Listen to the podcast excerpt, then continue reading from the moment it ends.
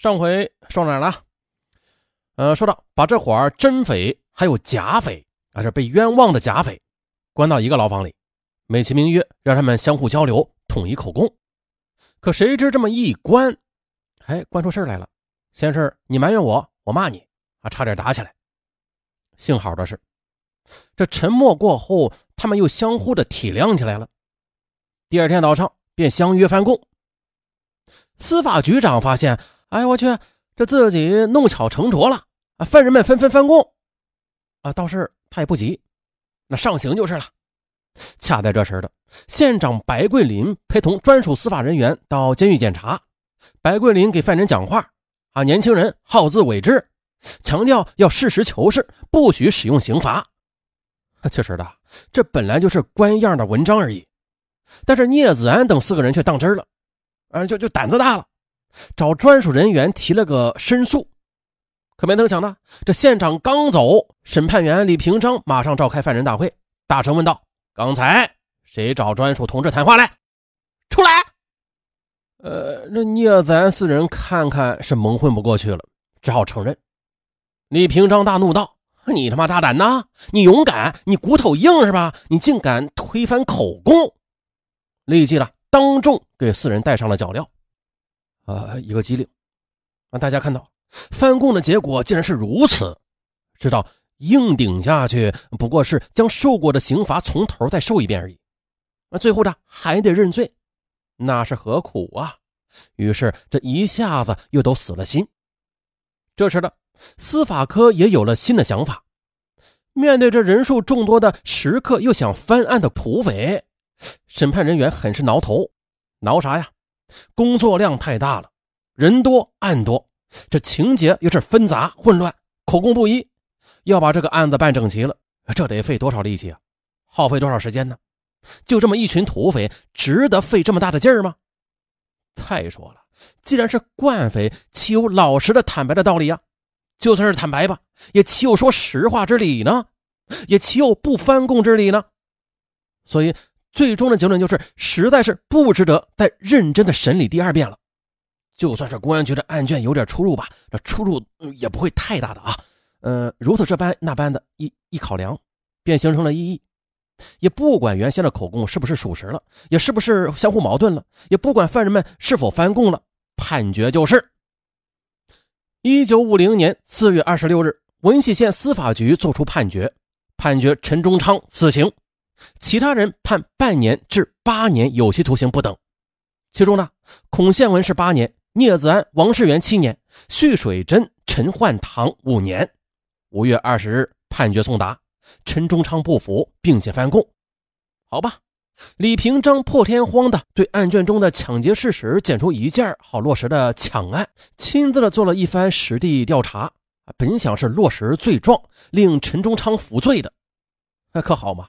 却发现了所谓的案发地根本就没有发生过这类似的抢劫事件。李平章回到机关，恍然大悟：“哎呀，这些家伙呀，有意的歪曲作案地点，让老子白跑一回啊，便不再调查了。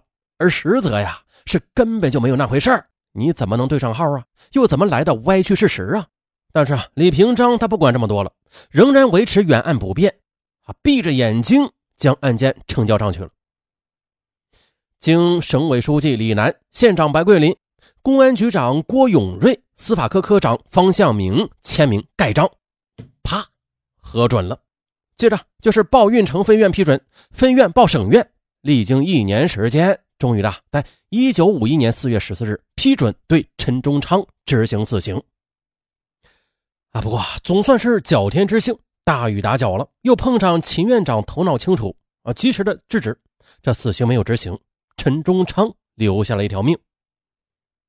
且说陈忠昌的死刑因为大雨阻挠未能执行，再加上闻喜县的司法科随即又接到运城分院的电令，不但要对陈忠昌的死刑暂停执行，还要求对案子进行复查，很是吃惊。上下那是一片沉默。科长方向明他不敢怠慢，次日便亲自到运城见面秦院长请示。这才知道分院刀下留人的缘故。知道缘由之后，方向明想了：哎，这枪毙人呢，从来都是保密的。虽然说是贴布告吧，但是都是在宣判之后才贴的。那陈忠昌的宣判会还没有开成呢，陈道明他如何能得到消息啊？又赶来运城喊冤。回到机关，他便查问此事。这一查，啊，原来的漏子是出在县政府通信员小马身上。这小马是在四月十九日晚上拿到布告的，办公室吩咐次日上午贴出去。可是小马他不知规矩，他想啊，这布告反正要贴出去的啊，何在乎迟早啊？我就早点完成任务啊，这岂不更好？便在当晚把布告贴了出去，嘿，好腾下时间，次日上午专看杀人。而陈明道正是从布告上早早的得到了消息，一大早便赶来收尸。可是等来等去啊，下雨了，因为大雨阻隔，等到下午都不见大会召开。他就想啊，这是老天爷给他的机会，这才急急忙忙的跑来运城喊冤了。查明此事之后，方兴明也只能抱怨一回，但是无可奈何呀，只好把陈忠昌的案卷又拿出来细细的看了一遍。哎，这一看还，这不打紧，顿时出了一身冷汗呢。案卷确实漏洞太多了，矛盾重重，吃不住检查的，便派另一个审查员李洪泰对此案进行调查。李洪泰看看案卷，为难道：“哎呀，这么多事儿啊，这是我一个人得查到哪年哪月啊？”方向明道了：“嗯，全部查也不现实，你就先就抢劫罪先查两桩，查过再说吧。”“呃啊，好吧。”李洪泰就调查了两起抢劫牲口的案情，啊，这案卷上很详细，有时间有地点，写的很明白。可可可可可怪事来了啊！到了那两个村子里问来问去，嘿，压根就找不到丢牲口的主儿，也就是说根本就没有人丢牲口啊！这没办法回来交差呀。但是你得汇报啊。汇报完毕，方向明怀疑这李洪泰他肯定是有倾向的。于是呢，又派了另外一个审判员刘立志去查，呃，不过却不是去一桩桩的落实案情，而是叫刘立志押着陈忠昌去太原去对口供。方向明的想法就是，先将口供统一起来再说吧。就这样，陈忠昌一案十多人，既然判决了，都已经执行了，不过是前面都是判的有期徒刑，只有陈忠昌一人没有枪毙成。啊，还关押在闻喜的监狱，其他被判刑的犯人都已经递解到太原劳改去了。刘立志领命，押着陈忠昌到太原，分头审讯。这刘立志他本来就是个秀才，啊，耍笔杆子是高手。可是审犯人嘛，嘿，那就是外行了。什么的，一连审了多日，同案犯们有的矢口否认任何罪行，有的虽然是认罪吧，但是口供却仍旧是矛盾百出。而且认了翻，翻了认，认认翻翻，翻翻认认，那是没完没了，还把刘立志难住了。他看不出、理不清楚个头绪来，情知这可能是个冤案吧？啊，只得又押着陈忠昌回来复命。至此的这明眼人都明白这案子是怎么回事了。司法科科长方向明如果不是傻子，他也该明白的，这就是冤案一桩。就算是心里含糊。也该认认真真的一件一件的去做个调查，弄个水落石出才是。然而呢，方向明却把案子撂在一旁，再也不过问了。呃，他是怎么想的，外人不得而知。但是有一点还明白：如果翻案，那结果会很严重，不但要得罪人，怕是免不了要受处分的。他哪里能料到啊？这是他最后一个改正错误的机会，错过这个机会，那就对不起了。等着他的就是身败名裂了。一九五一年八月一日，文喜县司法科第二次判处陈忠昌死刑，并且呢，照例是经县委书记李楠、县长白桂林、公安局局长郭永瑞，还有司法科科长方向明签名盖章核准上报的。而这时，死刑判决权是收归省法院。于是，同年十月十六日，山西省高级法院五幺法刑特五字第三八七七号令核准陈忠昌无期徒刑。这期间呢，不论是省法院还是地区分院都没有做过任何的侦讯。一年之后的一九五二年，三反运动开始了。当年六月，华北地区开始了一场轰轰烈烈的司法改革运动。旨在整顿各地司法队伍的良莠不齐的状态，建立健全的司法制度。那为了配合运动开展呢，山西省委对各地下派了司法检查组。检查组对建国以来的案件进行了一次深入的调查。检查组来到闻喜，对司法科的案卷进行审阅。哎，这陈忠昌的案件便立刻引起注意了，因为仅从案卷看，没有旁证，没有物证，只有案犯的口供，而且口供又是矛盾百出，前言不搭后语。于是，在闻喜县相关人员的配合下，对案卷的所有的罪状逐一的进行了核实。首先调查陈忠昌杀人一事。根据判词，陈忠昌曾经带领一伙劫匪，啊，过去叫抢匪，杀害了一个叫王树林的行商。可是看供词，啊，都承认过抢劫杀害王树林的一事，但是时间地点不一样，抢劫的财物或这或那，或多或少，有的说是八个人参加，又有的说是六个人，有的说是在县城的北门道，又有说在县城的七里店。经调查的王树林确有其人。他是河南人，但是至今仍然在西安经商的，何曾死过呀？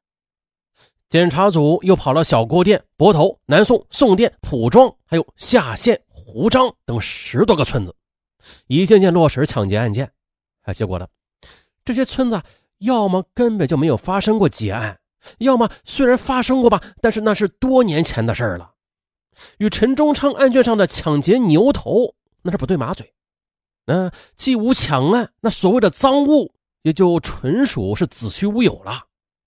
继续调查，又到南宋村调查陈忠昌武装抵抗归队一事。说的是一九四七年七月，南宋村有十多名独立营的战士逃跑回来，不再归队。不久的，县里人派人到南宋村，试图劝说这些人归队，可这些人闻讯啊，都跑到山上躲了起来，躲了三天。